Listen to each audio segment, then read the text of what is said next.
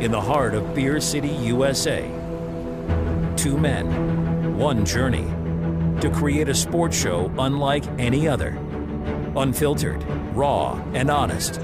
One of them played a soccer goalie opposite Ben Stiller. The other once scored six points on Steph Curry.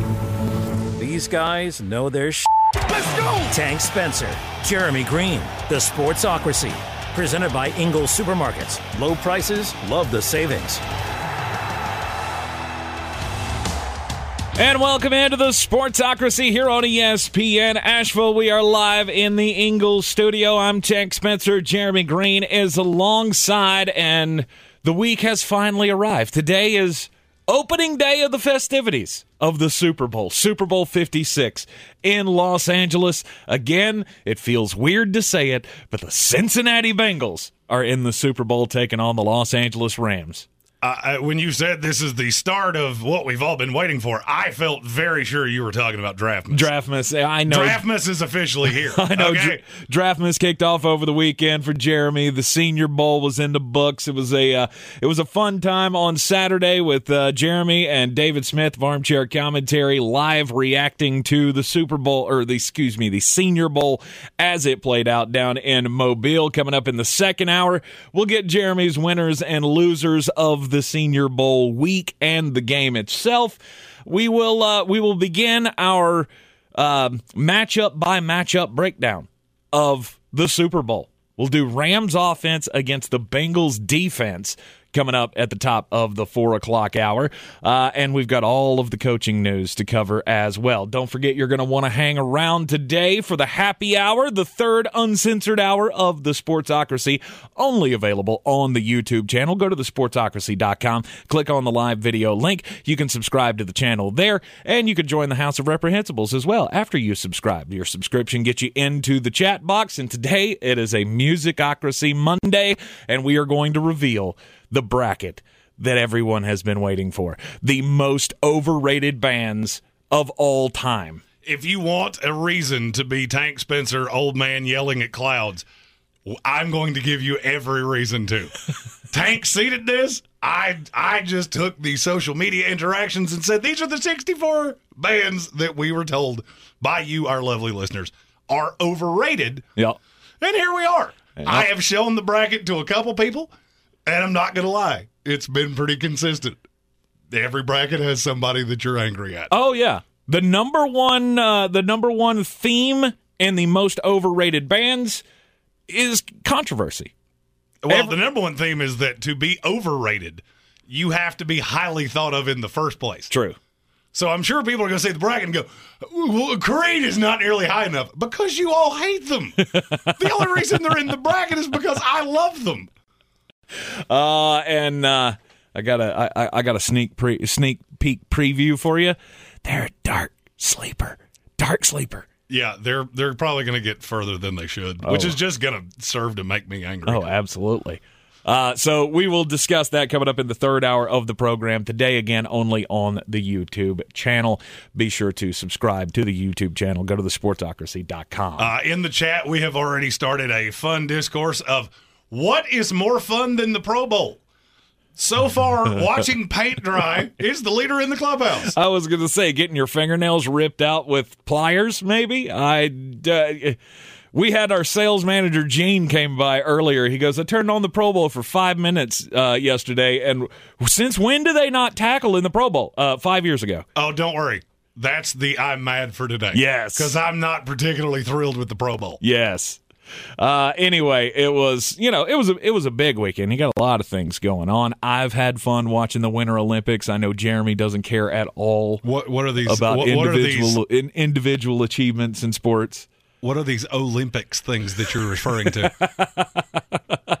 Caught some of the clash yesterday at the Coliseum. That Now, was fun. That was fantastic. That was fun. I mean, that looked like all you had to do was just turn the wheel left and just keep on a going. Yeah, here's the thing. Baseball, you could learn a thing or two from NASCAR because they're figuring out quite quickly.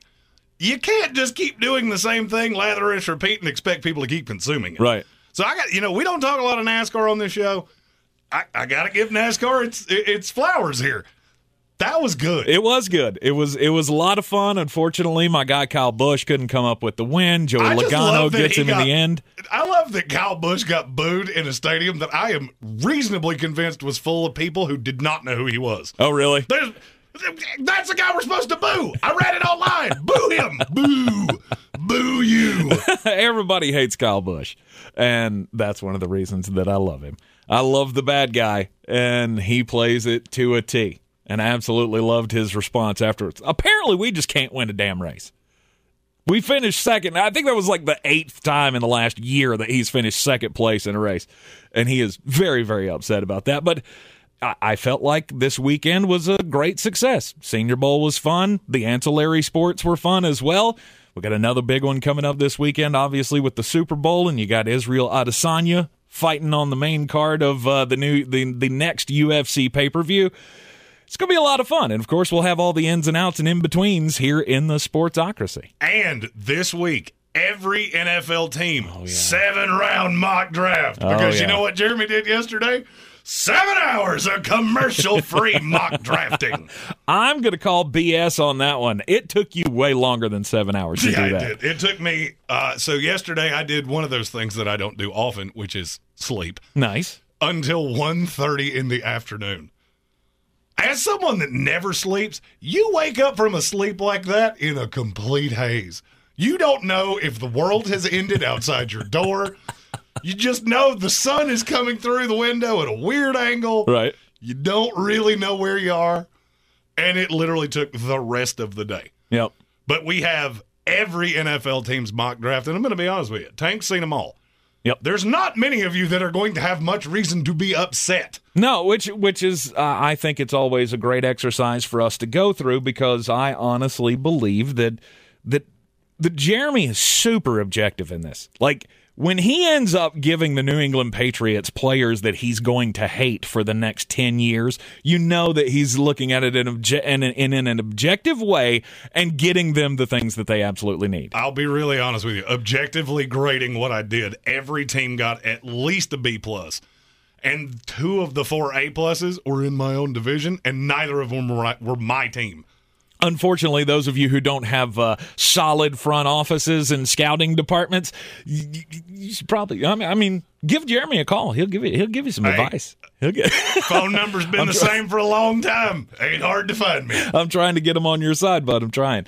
Uh, but anyway, of course, we got a lot to get to, but let's talk about the coaching carousel in the NFL because this news broke just a little while ago that the Houston Texans have decided who's going to be their next head coach, and it's going to be a guy who was their associate head coach this past season, and it's good old Lovie Smith back in the NFL. I would I would love to have someone explain to me why did you have to fire David Culley for this? Lovie clue. Smith's already on the staff. Yep. But why? Why why did you do this?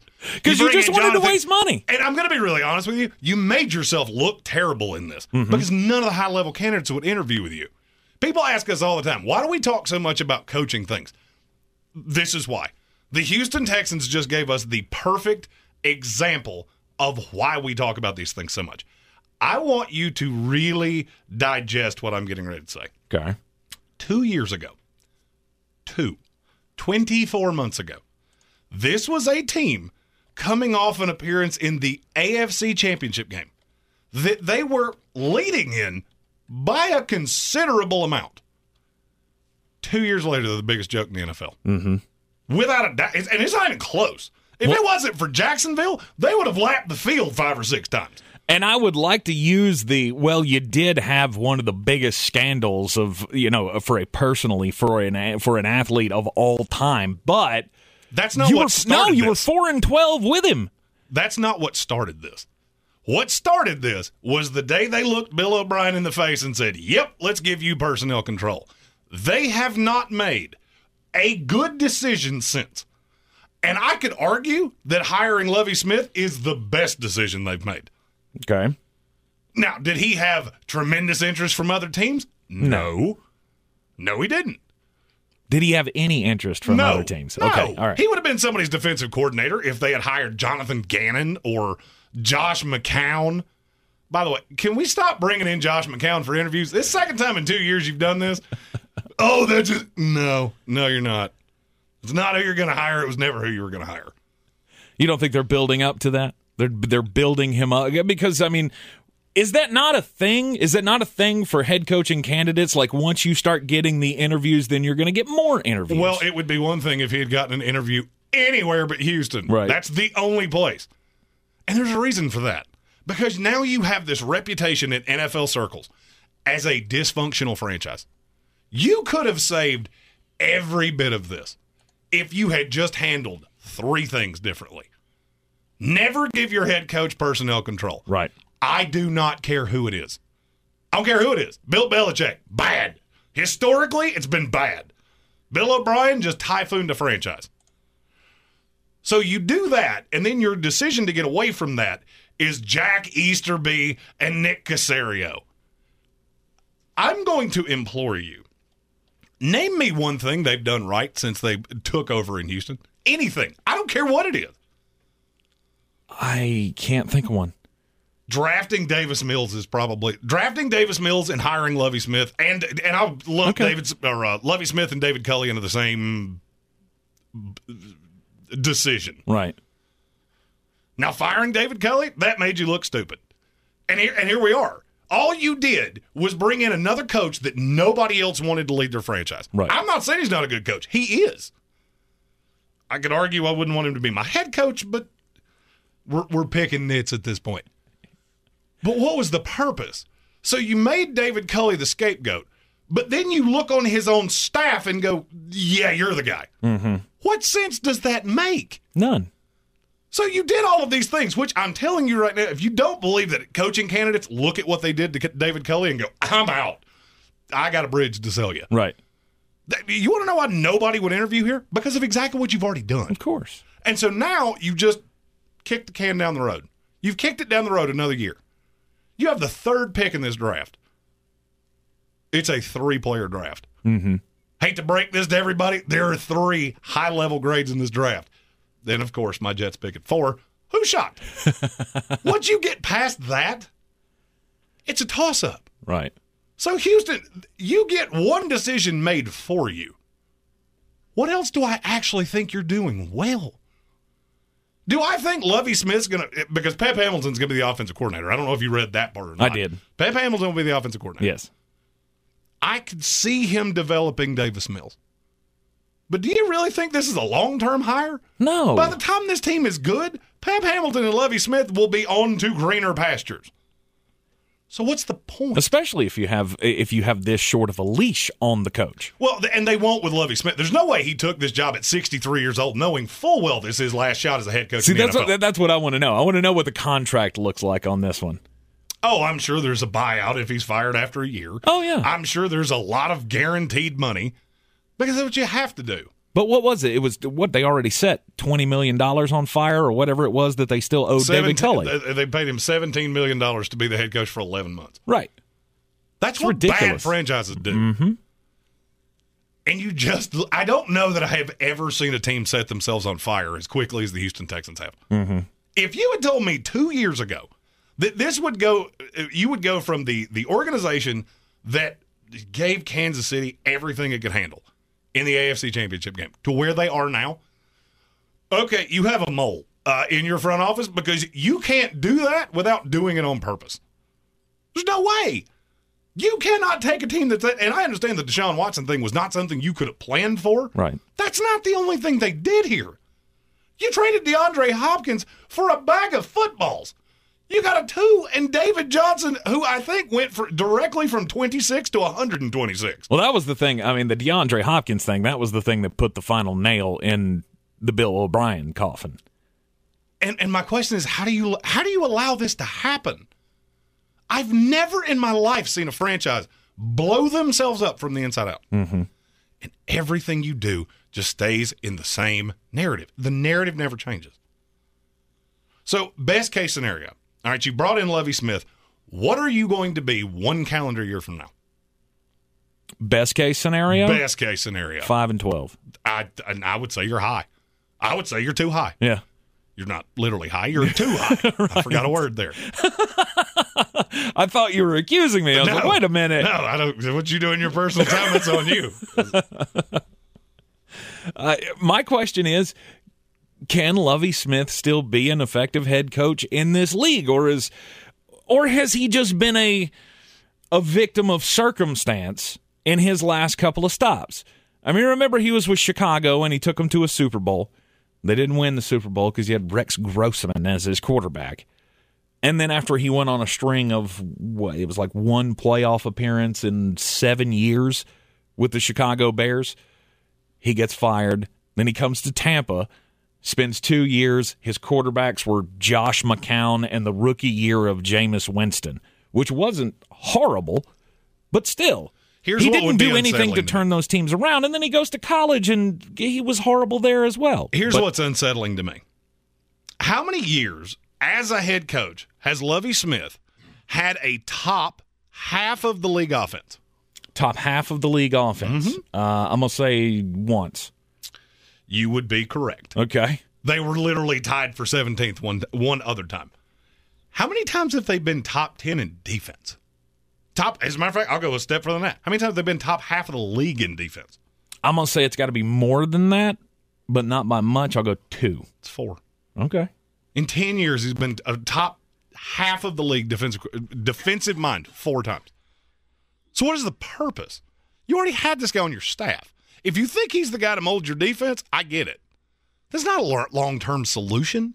No free agent is going to look at this and go, "Yeah, I want to be there." Yeah. No rookie. Kayvon Thibodeaux, who, by the way, that's who I have them taking in the draft because he's the player that falls in their lap. Mm-hmm. He's not going to look at this and go, oh, yeah, I'm excited to be in Houston. This is going to be tremendous. I can't wait to learn from Lovie Smith and then him get fired 24 months from now. Right.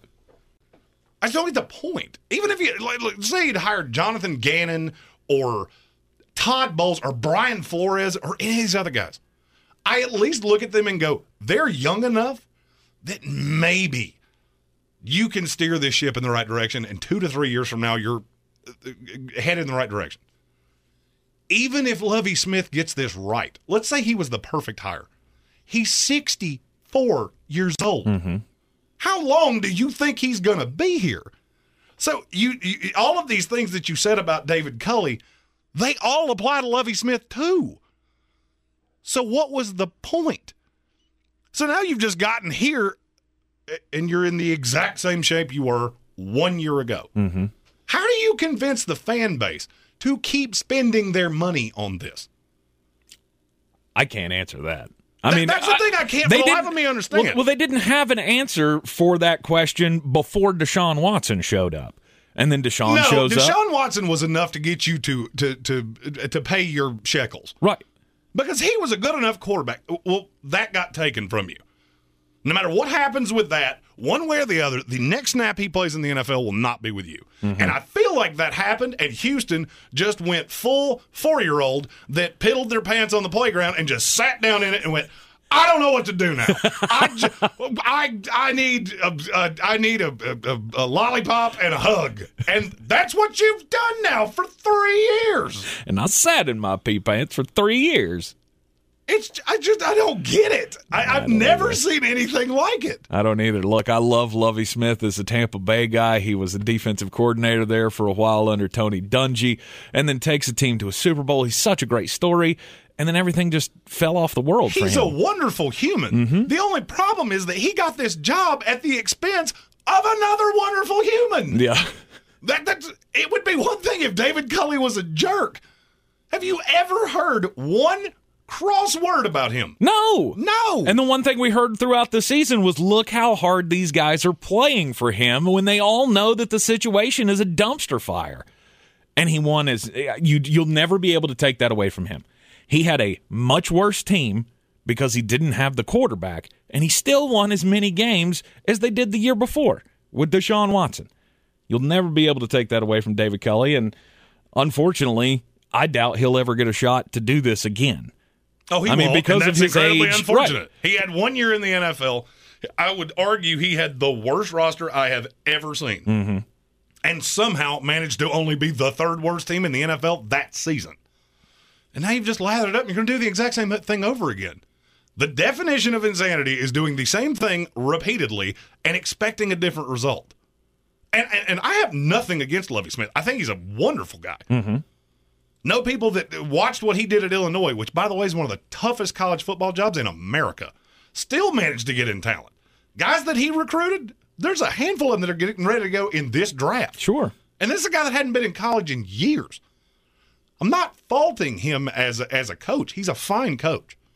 I just don't really understand how you're going to sell this. And I don't really know how you're going to fix this. Yeah. At this point, you're just putting a team out there. It's uh, it almost sounds like the script to a movie. Like Major League is what I think of. Remember how the owner just wanted to have a bad franchise? I can't remember because I've never seen it. Ted Lasso, that's the same story there. The owner of the team wanted to get back at her husband, so she just hired some goofball from America. Second verse, same as the first. Yes, never I know. seen that. Uh, we know you've never seen it, but people who have seen those movies know exactly what I'm talking about. And the Houston Texans kind of strike me as that. Uh, we are down to one now, correct? We're down to one job that we just don't know who it's going to be, but there's strong indication who it is. Plus, the Miami Dolphins made a hire over the weekend. We'll talk about that up next here on ESPN Asheville. Rogue Combat Club, Asheville's home for comprehensive martial arts training, has a goal for our community one that's stronger, more fit, and unwavers in its support of one another. Rogue Combat Club's instructors have competed at the highest levels and offer classes for everyone from young children to adults in Brazilian Jiu Jitsu, Muay Thai, and wrestling. Rogue Combat Club classes can help you boost your self confidence and self defense skills while weeding out the egos and intimidation found at other gyms. Join today at RogueCombatClub.com. I believe real estate isn't about properties, it's about people. I am Clarissa Marshall with eXp Realty, serving all of Western North Carolina. Navigating the home buying and selling journey can feel overwhelming at times, and that's why having an agent who cares about you and your needs is key. I'm a native of Western North Carolina, and I close over a home a week. I'm an expert in the market, pricing my sellers correctly to net you the most money, and working as a skilled negotiator for my buyers. Please give me a call today at 828 774 6343 to set up a complimentary market analysis.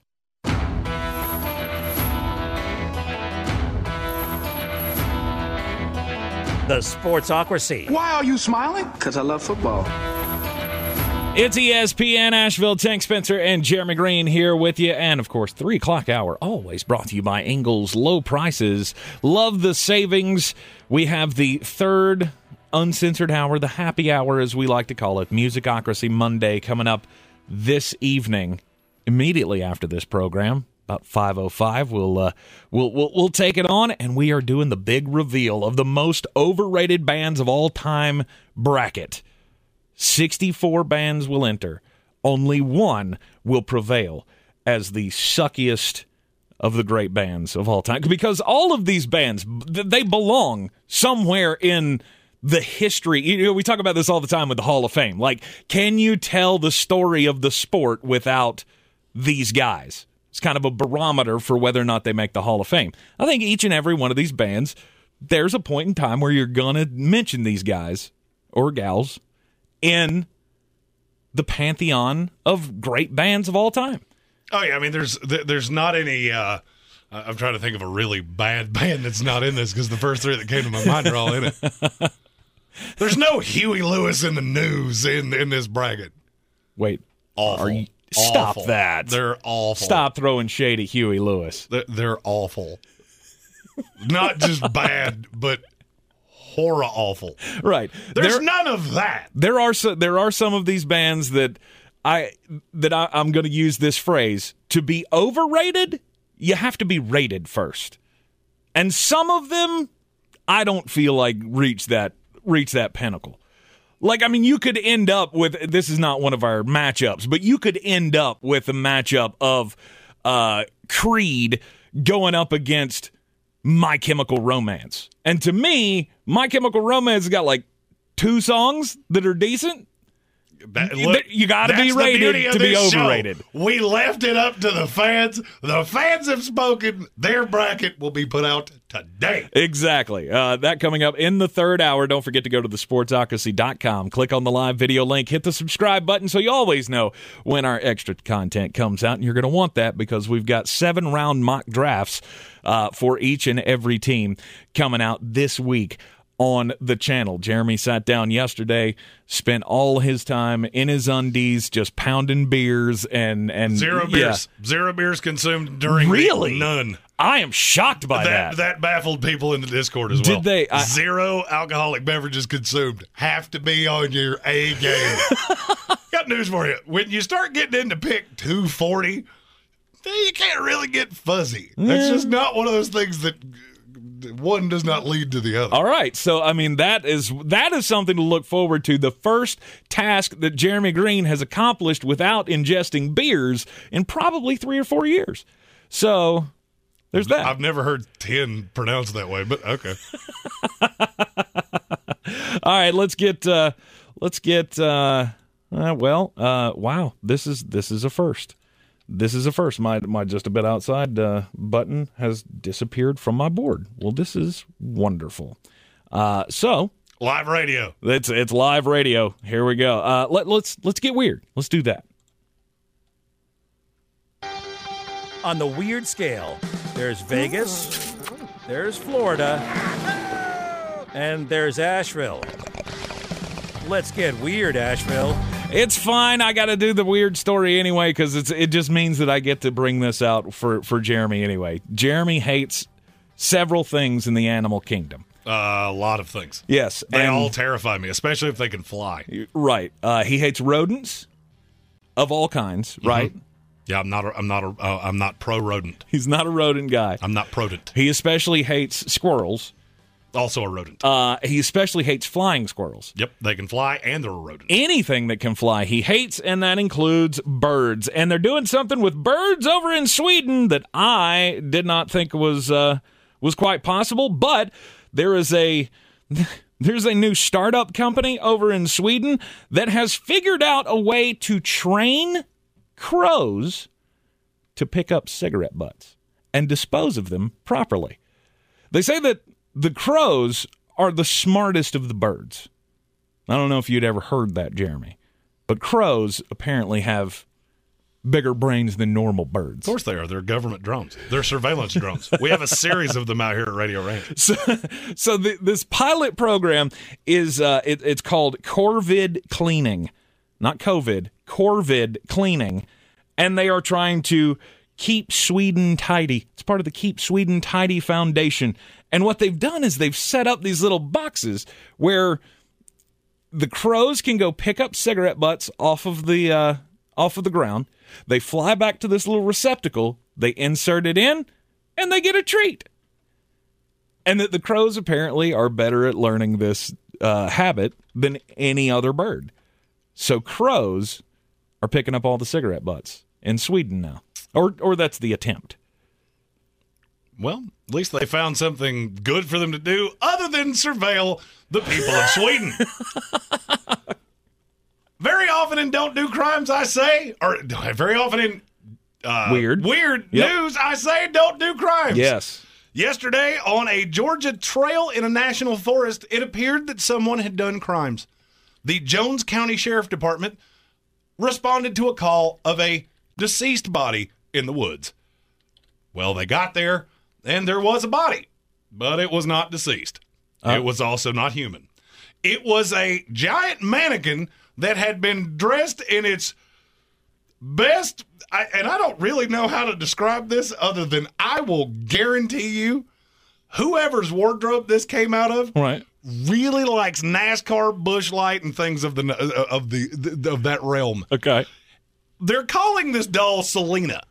Mm-hmm. I don't know where they came up with that name, but if you've watched this show for any period of time, you know I talk about an ex that had a proclivity to put cigarettes out on my couch, and well, it looks like a dead ringer. Okay. They responded 14 cars deep because they thought this was a homicide because somebody saw it off the trail and went, Crimes! Yeah. I see crimes! Right. They reported it. Well, they, they got there, and one of the sheriffs that responded in his pickup truck, they, they put the mannequin in the back and made it wave and told people on a Facebook post that whilst I'm not a real person and it's been a long day, I'm okay. Wonderful. What? Okay. I, there are a lot of things people do that I don't really understand. Uh huh.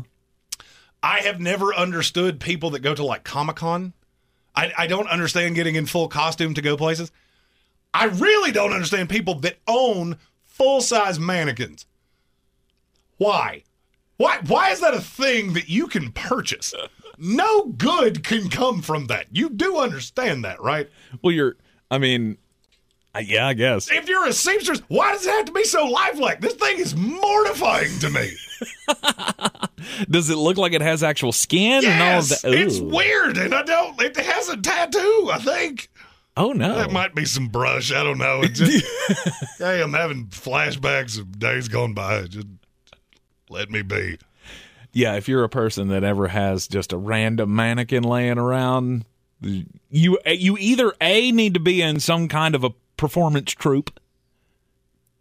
Why? But I don't, what good know. will that do? I don't know. Maybe you need it for background. Maybe you need, you know, you you want to. You're doing stage plays and you need to set up the, you know, a bustling street and you got people and mannequin, you know, mannequin people standing around. I don't know. Look, this is not as good as Don't Do Crimes, but don't do dolls. Dolls are weird. they have eyes. They look. Oh, Especially ones that Oh, look real. I, don't. I don't like dolls. I just don't. I'm sure the people that listen to this show think I am mortified of everything. I'm really not.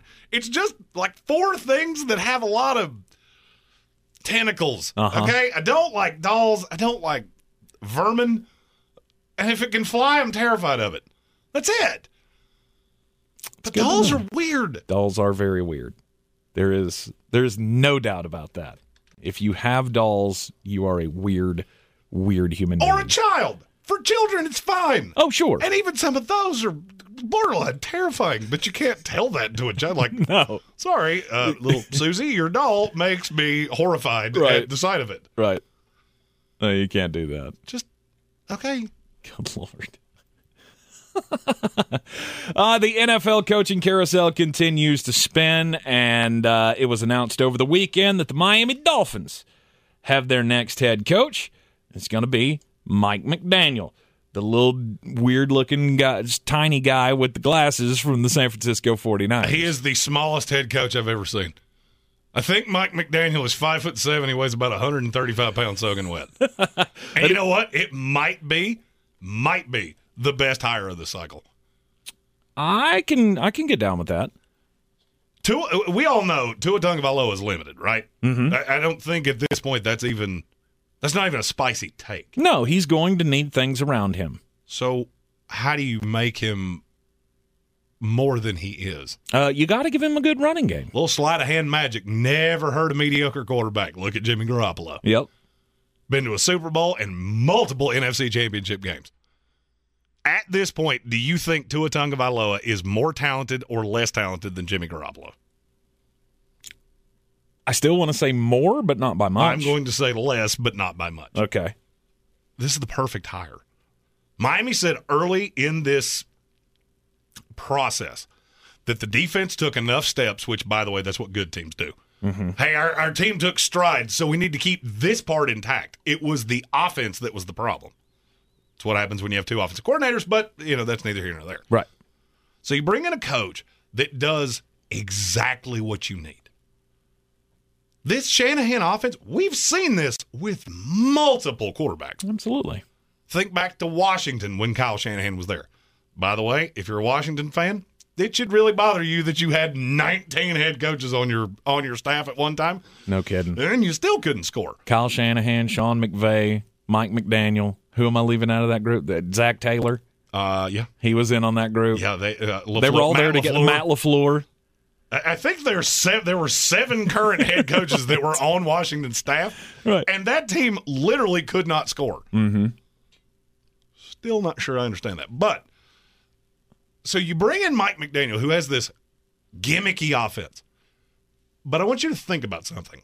And I've yet to hear anybody say this about Mike McDaniel. All right. What do the Jets, the Bills, and the New England Patriots all have in common?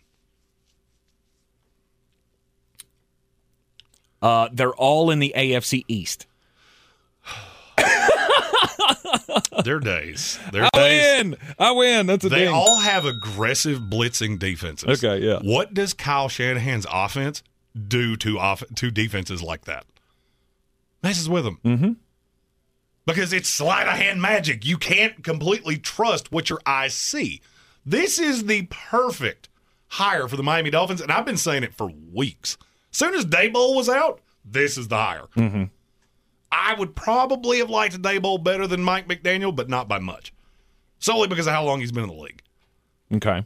And now you have set yourself up to have a phenomenal rivalry with the New York Jets. And I understand why you like this for Tua and his development. You give him a running game, all of that. They're going to obviously have to pound running back in the draft. So, If you're a Miami You know. Dolphin fan, you just rest assured you got a running back pretty early.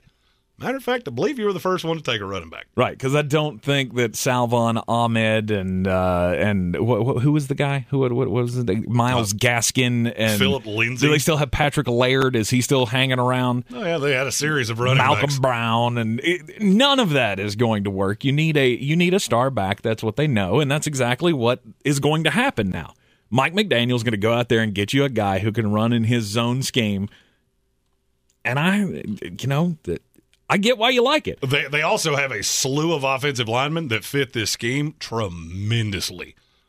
In this scheme, you want athletic linemen that can pull in space. Mm-hmm. Do you remember what I said about Austin Jackson when he came out? Mm-hmm. Uh, that Yep. Liam Eichenberg, one of the biggest humans I've ever seen that could do that. Robert Hunt. You, you remember his flipping upside down touchdown catch that didn't count? There's nothing to not like about this. Nothing. And, and that's coming from a Jets fan. I would love to bang on this. I can't. Yeah.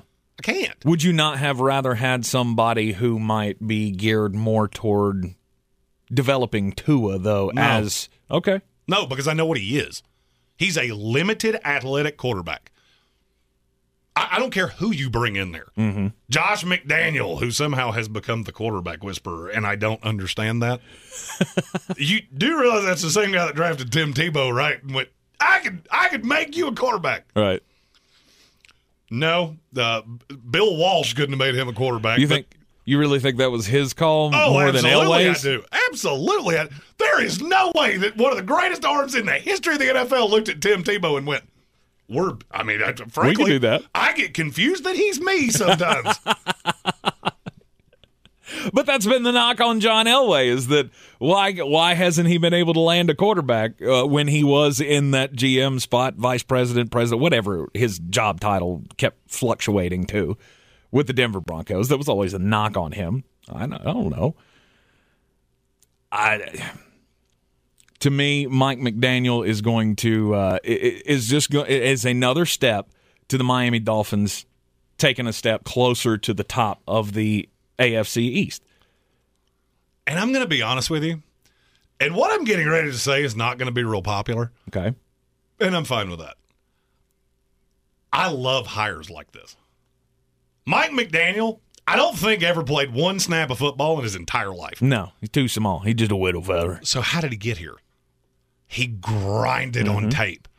He was a, a, a- quality control assistant with the Houston Texans the year I graduated high school, mm-hmm. and has just grinded. I look at coaches like this and go, for you to have gotten here with absolutely no prior playing experience, no connections, no anything, you're going to be pretty bright Oh yeah. At worst, you're going to be pretty bright. It's guys like Mike Vrabel that I look at and go, you're going to have to prove something. To-. Now he has. Mike Vrabel has served to be a very good head coach. Yes. Made some questionable decisions that still make my head hurt. But when you see a guy that has nothing, he came into this league and got to this point literally on the sweat of his brow, blood, sweat, and tears. Very few of those guys fail. They may not be Super Bowl winning head coaches. Very few of them fail. I think Miami's got the lo- got a lot to look forward to, and and now we're just down to one. We're down to one job that is undecided because Minnesota's already said they're waiting on Kevin O'Connell, so they're going to wait until the Super Bowl's over this week, and that leaves the New Orleans Saints. Oh, let me. Uh, can you hit the breaking news button? Because I can tell you exactly who this is going to be. Who's gonna break the news? Timmy. The news? Did you just go Timmy? Did you go full South Park? Right I mean, there? I did say Timmy, but uh, it, it sounded like Timmy. I was saying tell me, but it came out They weird. just went Shut full up. South Park. Timmy. Dennis Allen's getting this job. Really? Yeah, Dennis Allen's getting this job. I, what is taking them so long? I have absolutely no idea. But wait, despite the fact that they spent eight hours with Eric Bieniemy yesterday, They did, but everything I've heard out of New Orleans is going to hire. They're going to hire Dennis Allen. okay. I'm not sure, and, and I'm reading tea leaves here. Nobody has directly told me what I'm going to say. I don't think I, Eric Bieniemy liked their plan. I have been told you could see Eric Bieniemy remove his name from consideration before this day is over. Okay. Because I don't think he liked the fact that he was going to get his shot as a head coach and Mm-hmm. be tied to Taysom Hill. Who would?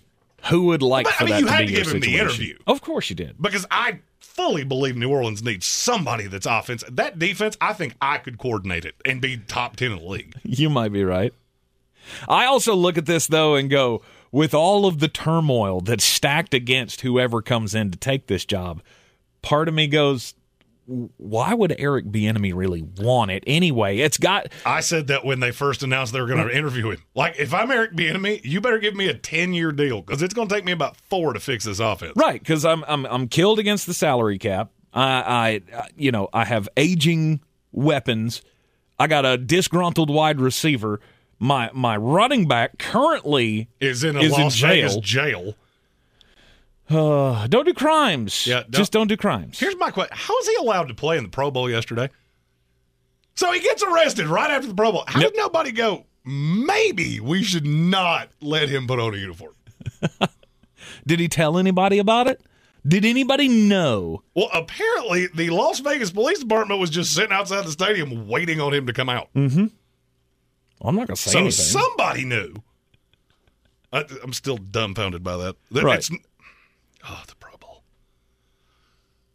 It's Jeremy's I'm mad by the way coming up later on in the program. It is uh it's it's it's it's a travesty. It's an absolute travesty of a joke. You got picks coming up tonight. Green on green. How's it I mean, did you have a rough one? Friday was okay. It was it was Oh. not good. Oh. The Hornets peed in my punch bowl. Mm. And guess what? I'm going back to the well. Yes, green on green, the picks of the night coming up next right here on ESPN Asheville. All right, people, it's Valentine's Day. Everything has to be perfect. At Ingles, we know that not every Valentine's Day is four star perfection, with string quartets and swanky restaurants. My boyfriend bought me flowers. That it's not the money you spend or the elaborate lengths you go to, Happy Valentine's Day! it just has to come from the heart. Ingles, we're with you every step of the way. Coffee's the closer's only. Get them the money. Then when you get the money, you get the power. That watch costs more than your car. Then when you get the power, then you get the woman.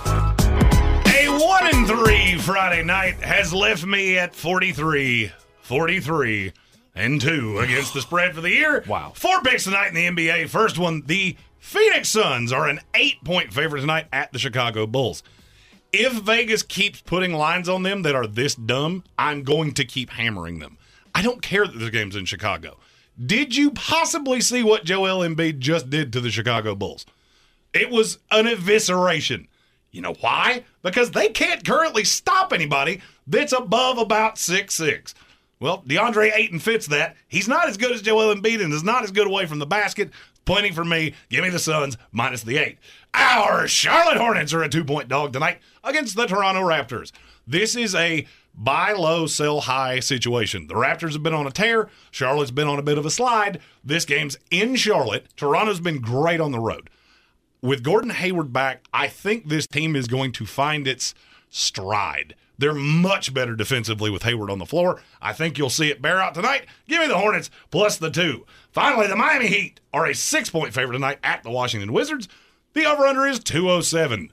Jimmy Butler may not play in this game, and that is the only reason this line is where it is. Uh, Bradley Beal is certainly not playing for the Wizards, and that team without him is poopy. Give me the Miami Heat minus the six, but the part I love, 207's too high. Give me under the 207.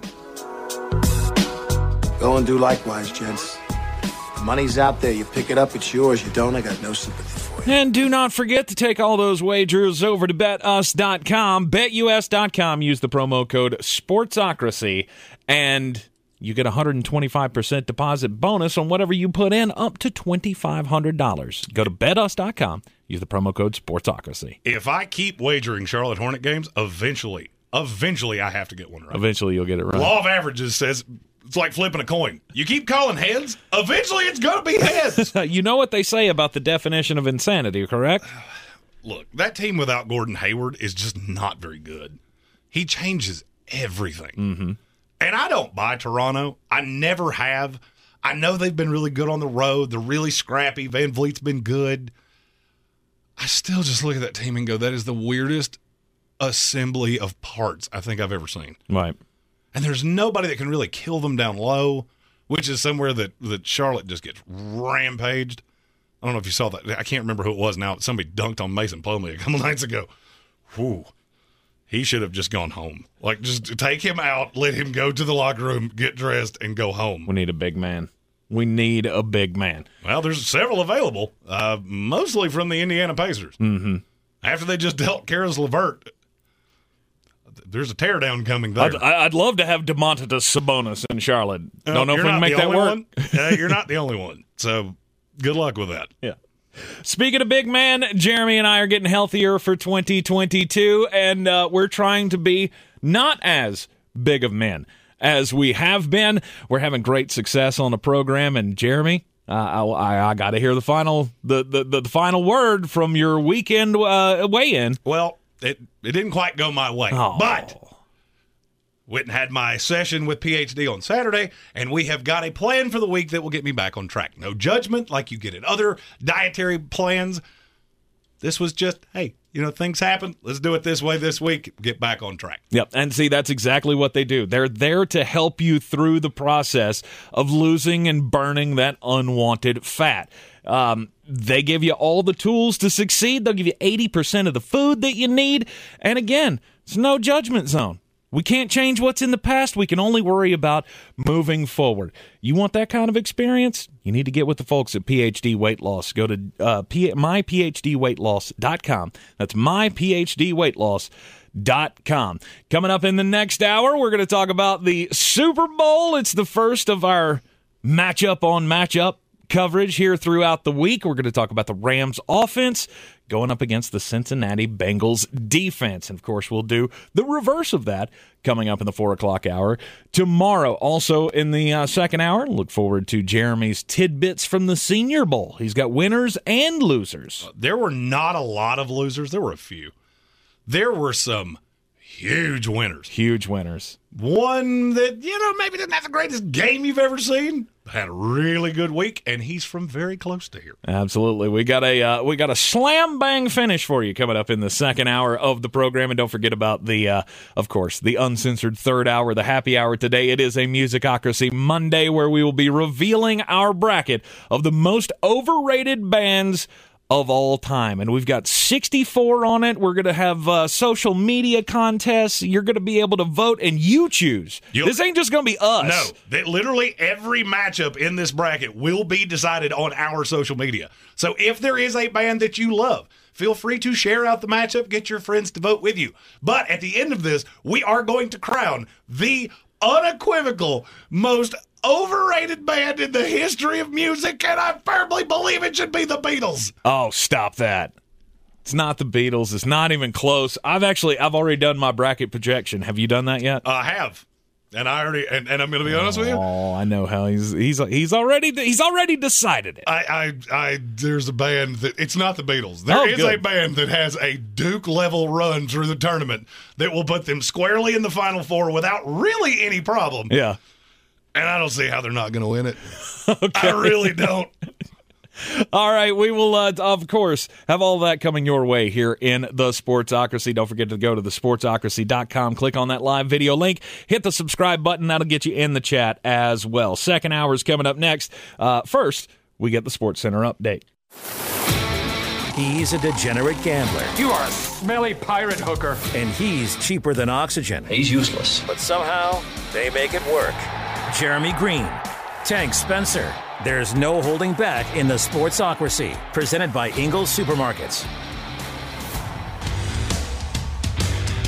And welcome back into the Sportsocracy Hour 2, right here in the Ingles studio on ESPN Asheville 92.9 FM, 880 AM, and 1400. And of course, the Sportsocracy heard everywhere live or on demand on the iHeart Radio app and seen everywhere on YouTube. Just go to thesportsocracy.com, click on that live video link, and subscribe to the channel so you can get in on the chat and have fun with us. Jeremy will, you know, he- he'll use animal references that may not be, you know, safe for for others. I may not be able to say them into this microphone. That mean I can't say them in the chat. Uh, Super Bowl week. The uh, tonight is opening night. It's opening night. They've got all of the, the the media availability for the Cincinnati Bengals and the LA Rams players all beginning tonight. Seven days of commercial filled football. And uh, oh, the commercials. The commercials are already starting to leak out. Commercial Watch 2022. I just don't care. I don't even kind of. That's one of those things that people. Oh, what'd you think of the commercials? I don't know. I was in the potty. yeah, I, was watching the game. When the commercials happen, that is the time that I go to the refrigerator or the bathroom. Yeah. Seven million dollars now for a thirty second spot at the Super Bowl. It's that's crazy to That's, me. that's a lot. It's a whole lot of money, but with the numbers that the NFL playoff games have been pulling in, you can bet that's going to be even higher number next year. Oh, yeah. Uh, yeah, you're going to have 150 million people watch this game. And I have been shocked. I have been shocked at some of the reactions to the to the matchup that we have. There are more people in, that you know, football fans in general that are upset about the matchup that we have in the Super Bowl than I ever thought there would be. Why would you? I don't understand why you would be upset by the. I don't either. This is tremendous. They're great stories on either side of the ball. Somebody asked me yesterday. We went down to Elevation Church and we were hanging out, and one of my buddies uh, came up to me and he was like, "What do you think about the What do you think about the Super Bowl? Uh, Who are you pulling for?" And I said, "I really don't know." Oh, I know exactly. Because part of me wants to see Cincinnati win it for Cincinnati fans.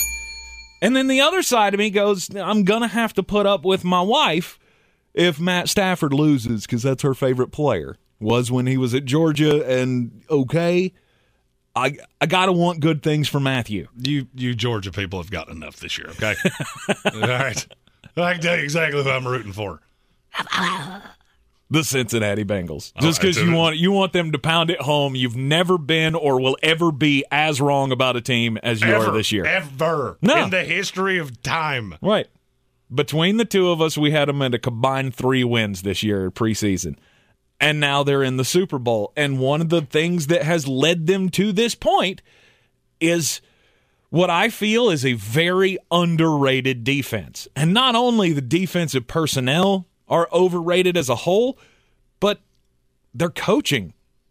I mean, in the last four weeks, their second half adjustments have shut down Patrick Mahomes twice and befuddled the Raiders and the Titans.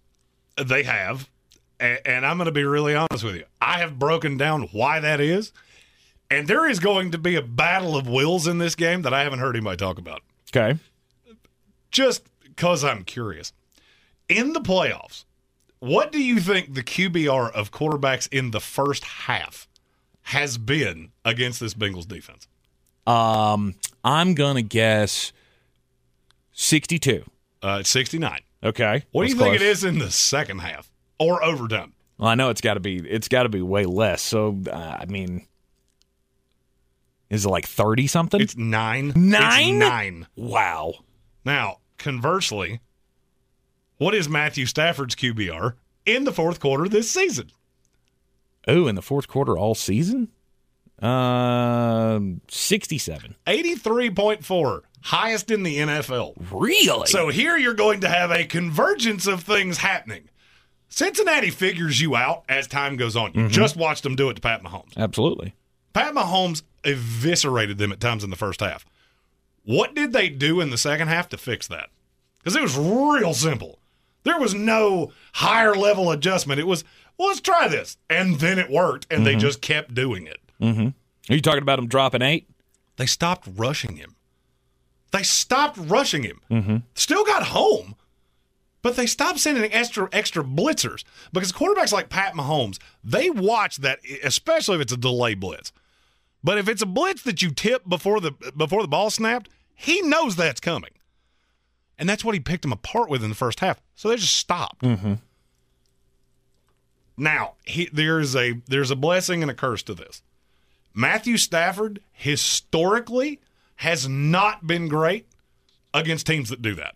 Okay. Except this year.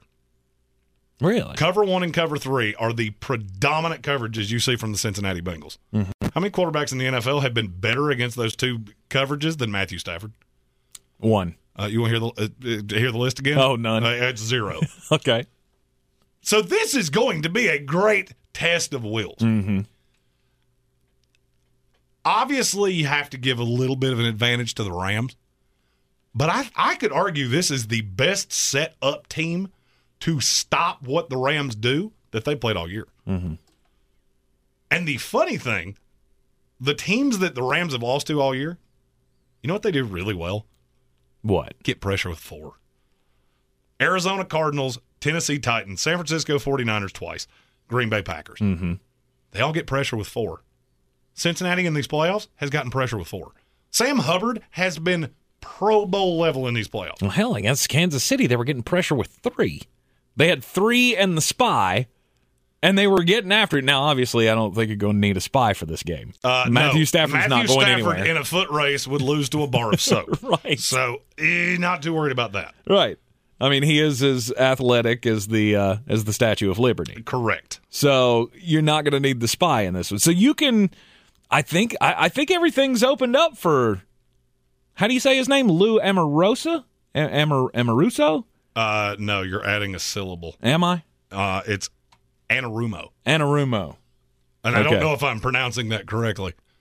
I'm really bad at pronouncing names in case you haven't figured that out. The reason I don't even try. Right. That's why I have a philosophy. If you want me to say it that Yeah. way, eh, spell it that way. But oh, I mean, we'll just we'll just for the for the purpose of this conversation, call him Lou.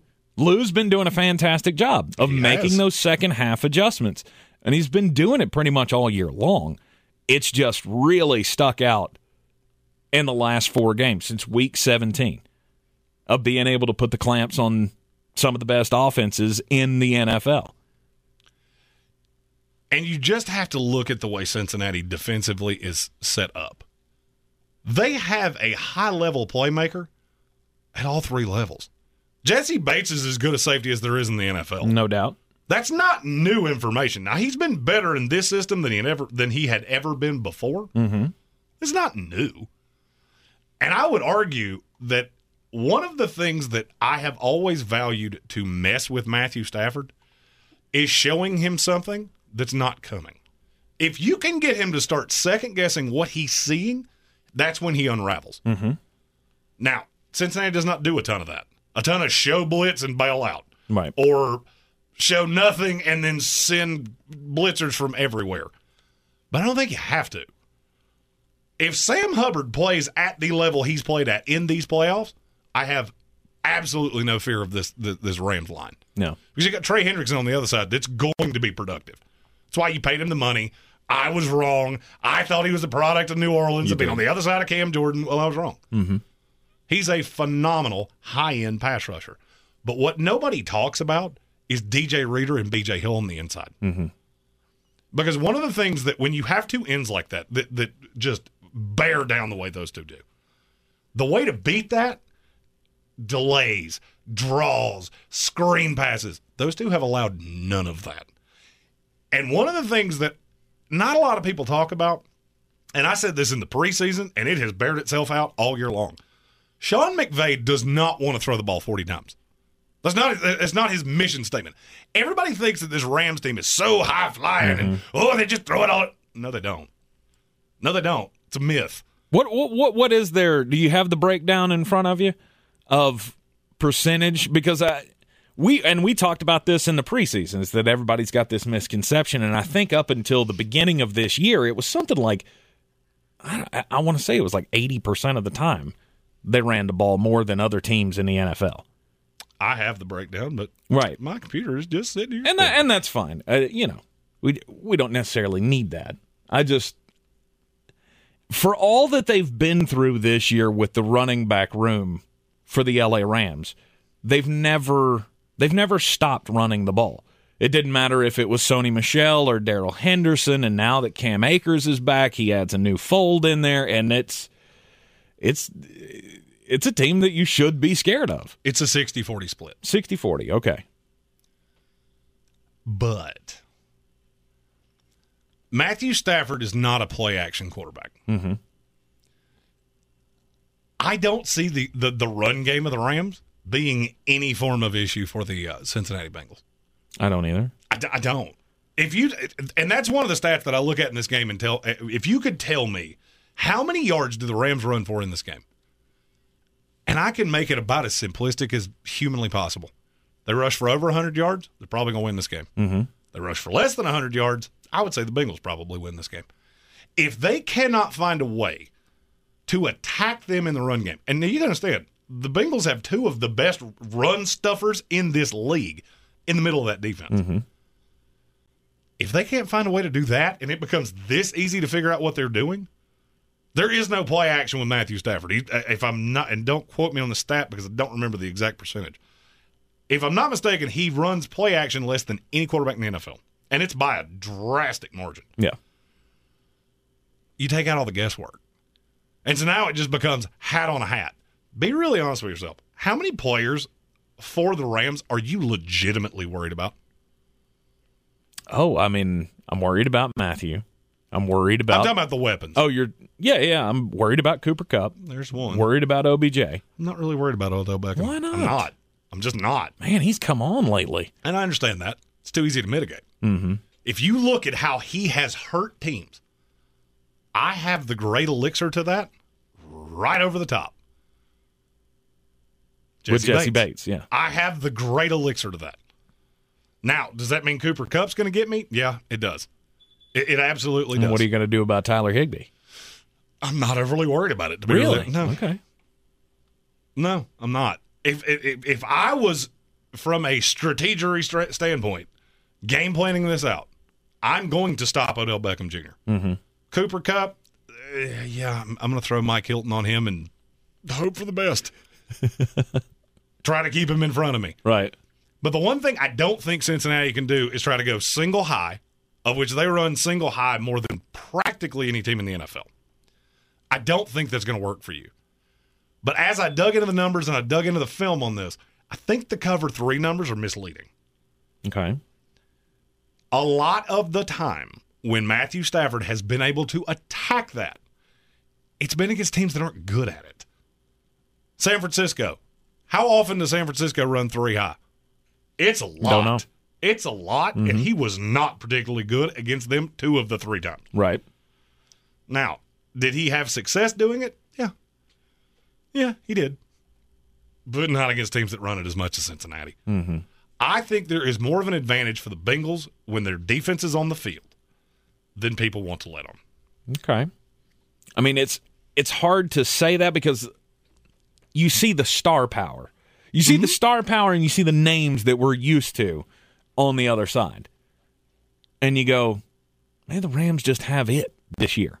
We talked about over and over. They've gone all in. They got all the all the weapons that they possibly could find.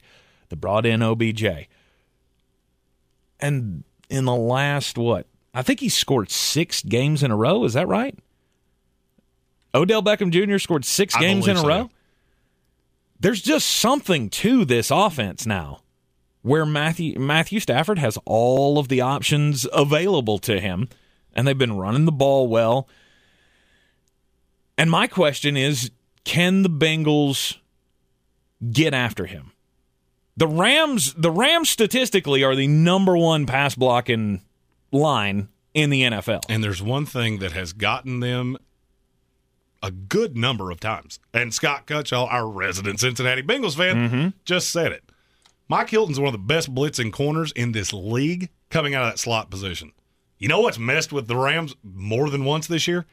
Blitzing a corner out of the slot. Mm-hmm. And you don't have to do it a lot to alter the way they call the offense. You just got to make them uneasy. Mm-hmm. This is not something you have to do routinely. You just have to show them you're willing to do it, and it will start to change things. Mm-hmm. Mike Hilton, to me, is the X factor on this defense because he's going to be tasked with Cooper Kupp. And I, I could easily see a path that he's tasked with being the blitzer off the end. That if he can get home a time or two, might force a turnover, might be what mm-hmm. changes the game. Mm-hmm. I mean, Matt Matt Stafford is one of the one of the worst quarterbacks of all time, in my opinion, when it comes to just getting so close and then making the play that's going to ruin it for you. And this year has been different. This year, as you said in the fourth quarter, he's best in the league. It's not even close. QBR fourth quarter, he's made big comebacks. You know, the Tampa game comes back to the, mind. And that's the thing that would scare me mm-hmm. is that he's been so good in the fourth quarter. That's been the home run swing for the Cincinnati defense. Mm-hmm. I could see a path. I'm not tell it won't make a pick on this game till Friday till we pick it with uh, Asheville Police Chief David Zack. Right. I could see a path where early in this game you see one of those rare exotic blitzes from Cincinnati. They get home, Stafford makes the mistake, and now you're playing from behind. And that's not where LA wants to be. Yeah. You do not want this ball in Matthew Stafford's hands with five minutes to go to win this game. Mm-hmm. Because I, if, if you told me going in that that's how this would go, I would favor Cincinnati by a pretty drastic margin. This is not Tampa Bay, who's going to leave the dead center wide open. Right. That's not happening. Mm-mm. That play is not coming. That heroic, oh, who had Cooper Kupp? I don't feel like we're going to say that in this game. And it is alarming to me how many times Matthew Stafford has needed that to win games. Yep. He's needed some lucky breaks. Chuck G in the comments asks, Who's going to block Von Miller and uh, Aaron Donald? Well, that's a great question that we will answer tomorrow in the four o'clock hour. We will start off with our uh, with our Bengals offense against the Rams defense. We're and it's a in- tremendous question, right? It is a tremendous question. We are going to uh, lay out each one of the big matchups coming up for you each and every day, leading up to the big day, and of course, we'll cap it all off on Friday, where we will be playing Beat the Chief with Asheville Police Chief David Zack for the last game of the year, and he's going to be in Vegas. He is.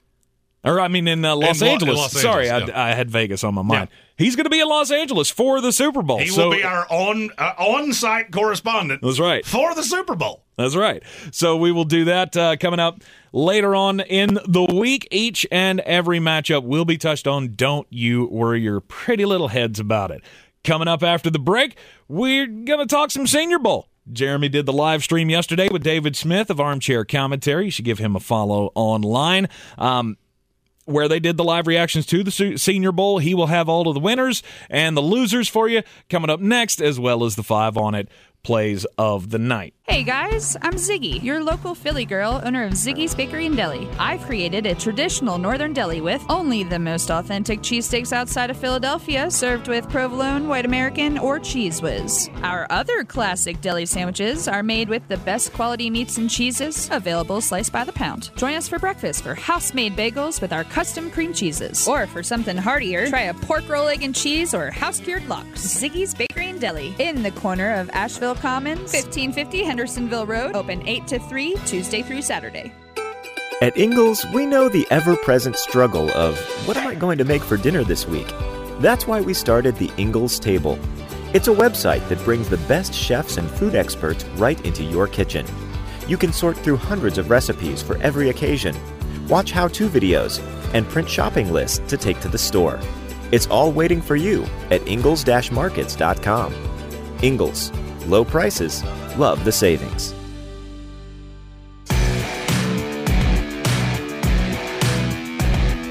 The Sportsocracy. That is some good, clean family fun there, eh, Cot? Right you are. It's ESPN Asheville. Tank Spencer and Jeremy Green with you. The Sportsocracy heard everywhere on the iHeartRadio app, seen everywhere on the YouTube. Just uh, go on the internets, the interwebs, go to the YouTubes and check out the Sportsocracy Yep, that there. was annoying after one. It was real annoying by the third one. Uh, we will be doing the happy hour, the third hour of the program. Today is the Musicocracy Monday. And yes, we will be revealing our bracket. I'm so excited about this. 64 bands. Who's the most overrated band of all time? Now, you got to remember. This is not like, oh, Who's who's, my favorite? band? Like, who's my favorite? Who had better songs? No, this is who's more overrated. So if you're, you know, take for instance the Beatles. The Beatles had so many number one hits, but Jeremy just does not believe that they had the greatest band of all time, which most people believe that they are. No. Yeah. It's not. Yeah. It's not. Um I'm going to we we revealed seeds last week. But I'm not going to get, I'm not to reveal any seeds. I'm just going to read some bands here for you. Some of the ones that wound up on the list. We have of course Nickelback, Creed. They had to be on here. But we've got other eh, Smashing Pumpkins. That name got said a lot A lot of times. in the uh, in in the process here. Uh, Bruce Springsteen's on the list.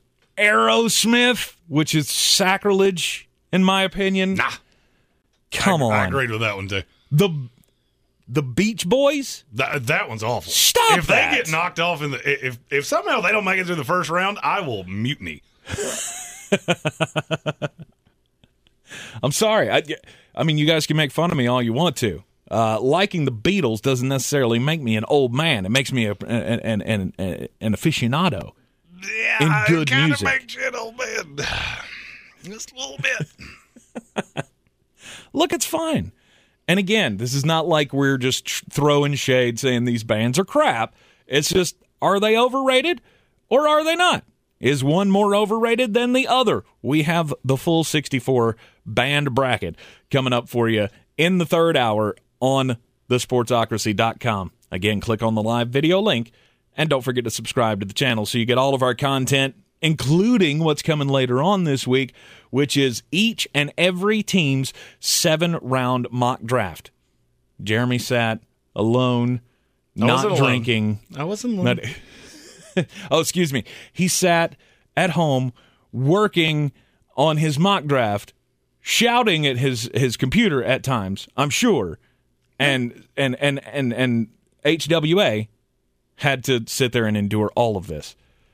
And she did. She like, didn't even. She didn't even fake sick and Well, I like mean, ah, I- gotta leave or. I'm going to be honest with you. You know, this is her. This is her fourth draftmas, and, and at this point, she's just. You know, I mean, does she love it? No, probably not. Has she become resigned to the fact that she's marrying the greatest nerd in the history of time that just gets obsessed with hand size and 40 times and shuttle drills? Yeah. Yeah. yeah. And she just. It, it is what it is. It is. It is what it is. I love that the conversation's already starting in the chat too. Stephen Tao says the Beatles have their own Sirius channel. Creed doesn't have that. And then and, and you know what? Creed should. Creed should No, have their own shouldn't. Sirius channel. yeah, same five songs over and over and over. No, again. that's Nickelback. That's you heard. You heard Nickelback. I said Creed. it's the same. It's the same Nah, band. They're the exact same band. Nah, Creed has some bangers. Creed has some bangers that don't get any respect. Nickelback had way more bangers than Creed did. Not even close. Oh, yeah. It's zero. Nickelback had zero bangers. there was never a time in my life that I went, crank that up. It's Nickelback. That never happened. Not one time. Ah, but Jeremy would stand there just with arms wide open. Uh, yes, I would. Oh, Higher. Oh yeah, that's, that's phenomenal. it was fun for a year. Scott Stapp, the voice of a generation. It's Oh my gosh.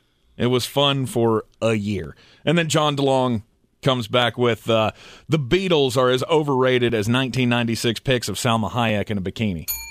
I don't know what's overrated about Salma Hayek, but uh, that, was sarcasm. Okay. Apparently, you don't understand sarcasm. okay, well. I, I, thought he was another one throwing shade because I feel like all all I've been getting is shade from you people about the Beatles. He's been defending the Beatles for Okay, thank you. There's been a lot of defense of the Beatles. Thank you. Then yes, I am on board with you because there is nothing overrated about that woman. But overrated bands of all time, the bracket coming up uh, on the third hour of today's program, only available on the YouTube stream. Now, now let's get just a bit outside. Boy, you must be outside your mind. The Sportsocracy. Just a bit outside. He tried the corner and missed. The Super Bowl is coming up this Sunday in LA. And, you know, there's going to be a lot of people in town. We just talked about in the last segment, teased that we're going to be talking with Asheville Police Chief David Zack. He, uh, he and uh, and Clarissa are all going to be uh, over in LA going to the Super Bowl. They bought their tickets thinking that the Buffalo Bills were going to be there. I'm sure they'll still have a great time. I'm sure LA is a cool place to hang out. It's just you know, the stadium's not in the nicest of neighborhoods. It's in Inglewood. And Inglewood is pretty dangerous area. Has been for years and years and years. Now, while the area has been cleaned up a little bit, it's still a problem. And a former gang member in LA uh, took to social media this weekend to warn people about coming in for the Super Bowl. Had a lot of useful tips like hey, if you're going on the if you're going on uh, I-10 or whatever it is, d- get in the left-hand lane because it goes faster for some reason. Right-hand We don't lane. know why. Wh- whatever it was. The right hand lane goes faster than the fast lane. Right. Don't know why, but th- just little helpful t- tips like that. And then he gets into the more serious stuff of, hey, by the way, you know, you don't want to rent a car. You don't have to pay for parking, which is like Or- four thousand dollars Or right now. gas, which is five dollars a gallon. Right, or gas. You want to you want to try to Uber, which is still going to cost you out the wazoo Oh, for uh, that. The, the projection on that's five hundred dollars a mile. Just so you know, Oh, five hundred dollars a mile. Wow. I mean, well, with the ticket prices the way they are, I mean, I I feel like that's that's only for the elite of the elites anyway, because I'm cheaper than dirt. But he also says, don't forget that Inglewood's not in the best of neighborhoods. He says you can look away from the you know from the gentrification that has happened in that area, but this is still the hood. And don't go sightseeing in this neighborhood because the movies and the TV shows, all right. That it is still that bad. It may not be as bad as it was back in the 90s, but that area is still very, very bad. And don't come down here flashing your uh, flashing your gold chains and all that kind of stuff. I mean, we saw what happened to one guy outside SoFi Stadium last week. If you ain't been following that story, somebody got beat unconscious. And I thought this one this one was weird too. Like apparently some of the local gangs in LA have adopted like pro sports logos as their own. I didn't know this. But like if you see people walking around down there wearing Houston Astros stuff, they're not Astros fans. Like that's apparently a sign in that neighborhood. So, just helpful tips from your friendly former gang member. My story comes from Kansas. There are many things that will get you kicked out of arenas at this point in America. Yep. In certain places, not wearing a mask, they will Mhm. throw you out for that. Mm-hmm. Uh, boo, booing, which I still maintain is the stupidest thing that people do. Will they kick you out for booing? In certain places. Well, a high school in Kansas just set the high water mark. They ejected several students at a high school basketball game on Tuesday night. And the reason? Because they chanted airball when one of the opponents airballed a free throw. What? That's actually what that's called. Uh-huh. That is what it was. A school administrator just came up and told us it was time to go and we needed to get out, said ejected student Chris Daniel. I understand what they're trying to do and enforce the rules so it's a friendly environment, but at the same time, I think there needs to be some change. Oh, absolutely. So now you can't you you can't chant airball. Well, it, I mean, because you might hurt the feelings of the opposing team. Oh, well, that's just sad. That would it would just be awful. You know, maybe if it, it would encourage you to hit the rim. Right. Ugh. Wow. Now you can't chair, chant airball in some Ugh. stadiums. Yeah. That's that's insane. I mean, I feel like we've gone too far. Oh, uh, absolutely. We have hundred percent gone too far. Like when you when you can't look at someone and go, "No, that wasn't the way to do that." Mm, Yeah, that's we're we're in a we're in a bad way as a society. So they kicked out the whole student section for chanting. Not the whole. st- It was just a series of of Mm. students that chanted that. Was that the only thing that they said? Yes. Really? And the the school board, the athletic association board, said that that will not be tolerated in any of our gymnasiums. And if you do it, we will kick you out. Wow. It apparently flies in the face of their sportsmanship uh, clause. Mm, no heckling. That's exactly That's- what that's we all want from our from our fans. I'm going to modify a phrase that I love. That I, I usually say this about running the ball. Yeah. Just hit the damn rim. like that's not that hard. Right. You know look, it's a very large rim. I'm not saying you have to make it. Just Right. okay. wasn't good at much in life, but I pretty good free throw shooter. Right. Just let the kids be kids. That's what I don't get. I just I- we, we we hide under this veil of sportsmanship. Okay, there are bad sportsmanship things. I got news for you. As somebody that played quite a bit of basketball in my life, if you airball a free throw, ask me how I know this because they saw me do it more than once. Mm-hmm. Your teammates are gonna let you know much more loudly than anybody in the uh, surrounding areas. No doubt. Like, hey, okay, you can miss it, but hit the rim. I mean, I can un- rebound it. I can understand if the if the fans are chanting something, you know, awful. Oh, if you're being obscene, then I get it. Right. They said airball. Like like somebody posted this on Twitter earlier today. I don't know if it was the anniversary of it or what, but like remember when the Duke students were chanting at um, oh uh, the New York the uh, NC State point guard whose grandma had just died, and they were chanting "How's your grandma?" at him. Like that, I understand. You kick people out for that stuff. Chanting airball? That's ridiculous. Over the weekend, we had the Senior Bowl. All of the, uh, well, not all of them, but a lot of dudes participated in this Senior Bowl that probably normal year wouldn't have participated. I'm not so sure I would go there. You just don't Okay. have the high level. You don't have the no doubt top ten guys. Mm-hmm.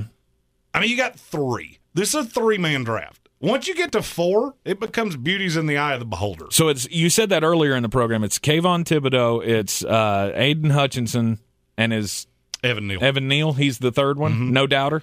Those are the three that pretty much universally everybody agrees they're going to be high end starters to to really good impact players. Mm-hmm. There's a there's a narrative going around right now that there are some teams that are down on Kayvon Thibodeaux because he's got a there's a motor issue and there's some bad tape and he disappears. I get that. Some people really didn't like the tape of Aidan Hutchinson against Georgia, which I don't think anybody did. But at the end of the day, there's still two no doubter pass rushers. Worst case scenario for those two, they're two down pass rushers that are havoc players in the NFL. Mm-hmm. Neither one of them may be able to hold up against the run. It wouldn't shock me. And yeah, Thibodeaux's got some motor issues at times, but still, it's, it's pretty much universally regarded that every team in the NFL's one, two, three are some order of Evan Neal, uh, offensive tackle out of Alabama, Kayvon Thibodeaux, the edge rusher from Oregon, and Aidan Hutchinson, the, the edge rusher from Michigan. Okay. So this weekend at the Senior Bowl, who did themselves wonderful favors? Who's the? Do you have an overall winner of the guy on- who did the most? I have one on offense, one on defense. Okay. Uh, the one on offense is Trevor Penning. He is an offensive tackle from Northern Iowa that could also substitute for a door because he is a gigantic human being. He mauled people all week long. I went back and watched the tape from practices. It was comical at times. It looked like small children running up against grown men. which is which is weird because you don't normally expect that from a guy who's at Northern Iowa. I can almost guarantee you he ends up going in the top 20 after this week. Okay. Uh, in my initial mock draft, I have him in the top 15. The one that's coming out this week, he's in the top 15. I'm not going to tell you where he went. Mm-hmm. You'll have to check out the team by team videos. Check out your team. It's all going to be all over the YouTube. It'll be everywhere. You, won't be able to get away from it. Mm-hmm. We do that on purpose. And I remember this guy was on your Chase Claypool list. He was. He I, I was love this kid. right. If like, he had played it, at, I'm going to be honest with you about Trevor Penning. If he had played at Alabama, he'd be a top five pick. I like the tape on him better than I like Evan Neal. really, And it's to me, it's not really all that close. But I is think Evan Neal's a right tackle. okay. I was going to say, but is that because he was up against such lower level talent? Well, and that's the reason a guy like him goes to the Senior Bowl Mhm. because you start getting guys like my defensive winner, uh, Boye Mafe from from Minnesota. You want to see them compete against guys like that. And nobody got the better of Penning the entire week. I watched every rep he took. Mm-hmm. Well, at least it was shown. I, I can't tell you that I didn't miss one somewhere, but he dominated people. I think he's a left tackle in this league for a long time. Uh, to me, his the, the high side for him is number six to the Carolina Panthers. Wow. I will not be That surprised high. if they take him at six over Charles Cross. Okay. And you've had Charles Cross pegged there at six forever. and I still do. You know, I still, I still, right now, at this point in the process, I don't think Penning did enough to leap Charles Cross, but it is way closer. Mm-hmm. Okay. So you got Trevor Penning, and then you got Boye Mafe on the Boy other and side. Mafe was a guy that I thought I was going to be able to keep all to myself, and no one was going to know about him, and I was going to go, hey, hey, there's this guy. And then he decided to have two strip sack fumbles in the uh, Senior Bowl, so now Yeah. everybody knows about him. Yeah. he is really good. And he's so malleable that I could see him. uh, He's so scheme versatile. He could be a 3 4 edge rusher. He could be a hand in the dirt, wide nine. I don't think it matters. Uh, You just you find a place for him. I had him going in the beginning of the third round before this week. Mm-hmm. He's within the first five picks of the second round and could threaten to get into the back end of the first. All That's right. how good of a week he had. All right. You said there were very few losers, but do you have one overall that hurt his stock worse than anybody else? There were a f- there were a few that hurt their stock, but it was just because they didn't really do much. Okay. Like Charlie Kolar. Mm-hmm. This was a tremendous tight end class at the Senior Bowl. Obviously, tight end whisperer. I pay a lot of attention to tight ends. Right. Isaiah Likely had a great week. Jake Ferguson, the tight end from Wisconsin, was one of the winners of the week. Mm-hmm. I think he firmly put himself in day two consideration. Trey McBride scored the touchdown. Trey McBride, I have in the back. I I have him going in the back end of the first round, beginning of the second. Mm-hmm. There were a lot of tight ends. There was only one that I just completely forgot they were there for extended periods of time. It was Charlie Kolar. Mm-hmm. So he slipped about a round. Uh, I think Carson Strong didn't do himself any favors. I have seen him on a lot of loser He lists. did not do himself any favors. He did not have a, but that was one of the problems with him. And, and a lot of people have said Sam Howell, and I think that's laughable.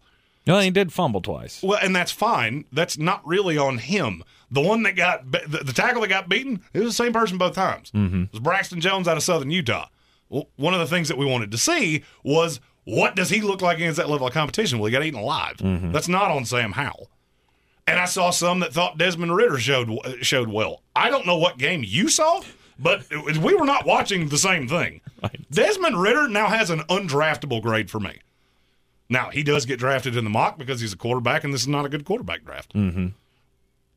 So he's going to get drafted. And guess what? He stayed with the same team that he's been with practically every time I've done this. Okay.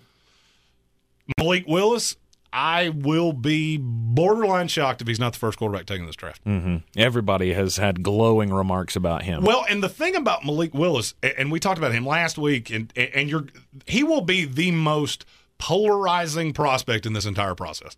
Because if you want to see it, it's there. If you want to see Lamar Jackson with a better deep ball arm, it's there. However, here's my problem with him, and I said it on the live stream of the Senior Bowl that, that David Smith and I did on, on Saturday. I see him do all of these electric things to get out of pressure and extend plays and extend the pocket. And nine times out of 10, the ball ends up bouncing out of bounds or it's short hopped or he throws off his back foot. To me, he is not a quarterback that can come in and start right away. With there being such a dearth of quarterbacks that can do that, he's going to end up going too high. Kenny Pickett was perfect. I, I, I heard that routinely. Yeah, he didn't do anything. Mm-hmm. Didn't do anything. Didn't didn't overly impress in the practices. Did not overly impress in the game. I have had him in the middle of the first round to the back end of the first round the entire time, and I don't think that's going to change. People have to remember how old he is. People have to remember that he does have a small hands problem. And, yes, he made some jokes about it that did make it, it. It made me feel a little warmer and fuzzier about him than I did. But you're not going to get over that. You're not going to get over the fact you're the oldest quarterback in this class.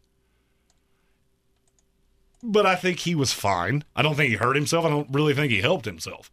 Uh, in our comments, Guy said uh, Perrion Winfrey. Perrion Winfrey had a tremendous game. Mm-hmm. He's now a top ten top ten pick in the second round for me. I don't think he can get into the first. There's there's just a a little bit of a difference uh, between him and and some of the interior linemen. I mean, I'm going to be honest with you.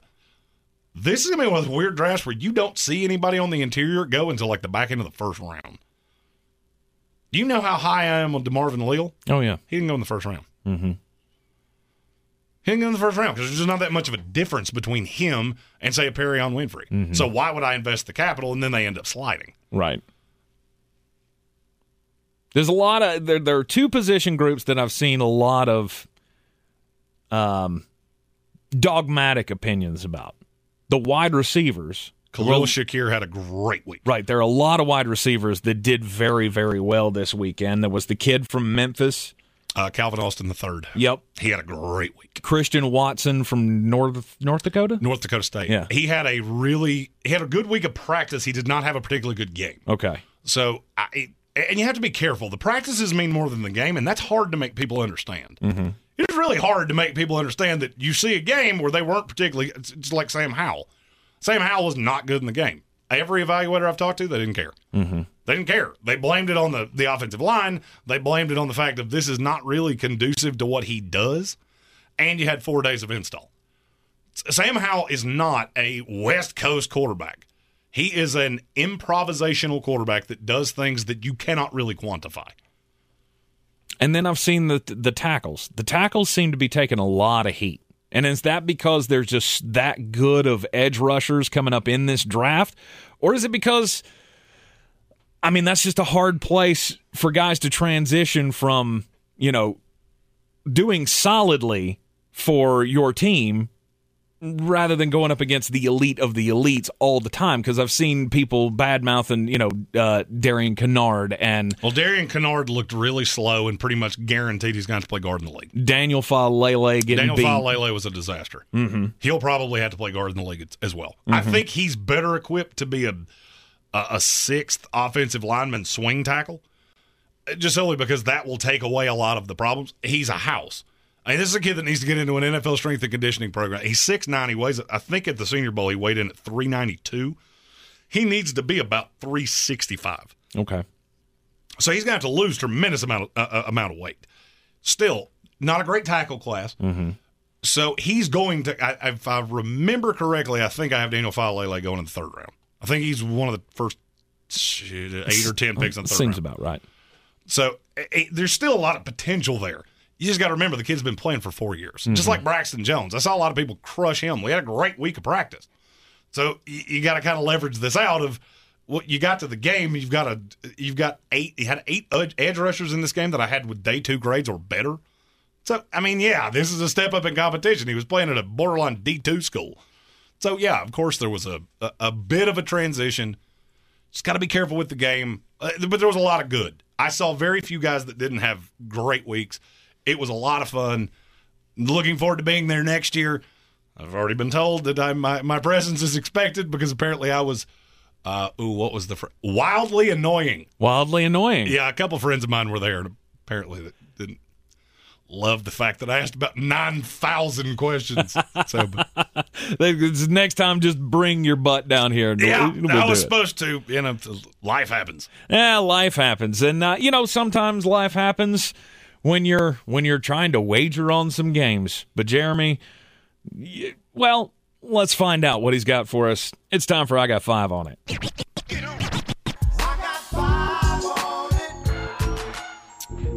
Friday was not a banner day for me. Oh no! But thankfully, my deep dive of the Fresno State over under saved it. Good for you. I got three for you this uh, today in five on it. First one: the Miami Heat are a six-point favorite at the Washington Wizards. Without Bradley Beal, that team is horror awful, and they're going to be tonight. The only reason you're getting this line so cheaply is because there's a chance that Jimmy Butler nor Tyler Herro play. I'm going to level with you. I don't care if they trot out Rony Seikaly. They are going to eviscerate the Washington Wizards because this team is bad. I got 50 on it. Miami Heat minus the six. I got 50 on it. The Pittsburgh Panthers take on the Virginia Tech Hokies tonight. Over under is 128. Here's a weird aberration. The Virginia Tech Hokies score about nine points more a game at home than they do on the road. Okay. Pittsburgh does the same thing on the road compared to playing at home. That's one of those sweet little aberrations that I don't know that I've ever seen before. This line has gone down all day. These are not two great offenses. I would argue Pittsburgh's the worst Power Five uh, basketball team in the country. Don't care. They're going to score points. I got 50 on it, over 128 between Pittsburgh and Virginia Tech. Finally, the Kansas Jayhawks. Rock Chalk Jayhawks, a one point favorite tonight at Texas. They're a favorite? And they should be. They're markedly better than Texas. Texas does not get the bump at home that you think they do, and they're wildly inconsistent. Did you happen to see what Kansas just did to Baylor? Oh yeah, yeah, that's, that's beatdown. That's the high side of Kansas. The only reason this line is so low is because they're maddeningly inconsistent. Here's the thing: those maddeningly inconsistent games have largely come at home. This is on the road where they've been good. They've covered a lot of spreads. I got 25 on it. Kansas Jayhawks minus the one. You take all those wagers over to betus.com, betus.com. Use the promo code Sportsocracy and get a 125% deposit bonus on whatever you put in, up to $2,500. BetUS.com, promo code Sportsocracy. Coming up next. Jeremy's mad again. Rogue Combat Club, Asheville's home for comprehensive martial arts training, has a goal for our community one that's stronger, more fit, and unwavers in its support of one another. Rogue Combat Club's instructors have competed at the highest levels and offer classes for everyone from young children to adults in Brazilian Jiu Jitsu, Muay Thai, and wrestling. Rogue Combat Club classes can help you boost your self confidence and self defense skills while weeding out the egos and intimidation found at other gyms. Join today at RogueCombatClub.com. I believe real estate isn't about properties, it's about people. I am Clarissa Marshall with eXp Realty, serving all of Western North Carolina. Navigating the home buying and selling journey can feel overwhelming at times, and that's why having an agent who cares about you and your needs is key. I'm a native of Western North Carolina, and I close over a home a week. I'm an expert in the market, pricing my sellers correctly to net you the most money, and working as a skilled negotiator for my buyers. Please give me a call today at 828 774 6343 to set up a complimentary market analysis. Dirty Turkish shark back flat. I'm as mad as hell, and I'm not gonna take this anymore. Shark back flat. Good. Let the hate flow through you. If you couldn't be bothered yesterday to turn on the AFC NFC Pro Bowl, don't fear. You didn't miss much. Here were the highlights. They trotted out a Patrick Mahomes look-alike that fooled the crowd, only to have Pat Mahomes trot out. Combined, the two teams rushed the ball 29 times for 53 yards. Awesome. The NFC had a yard.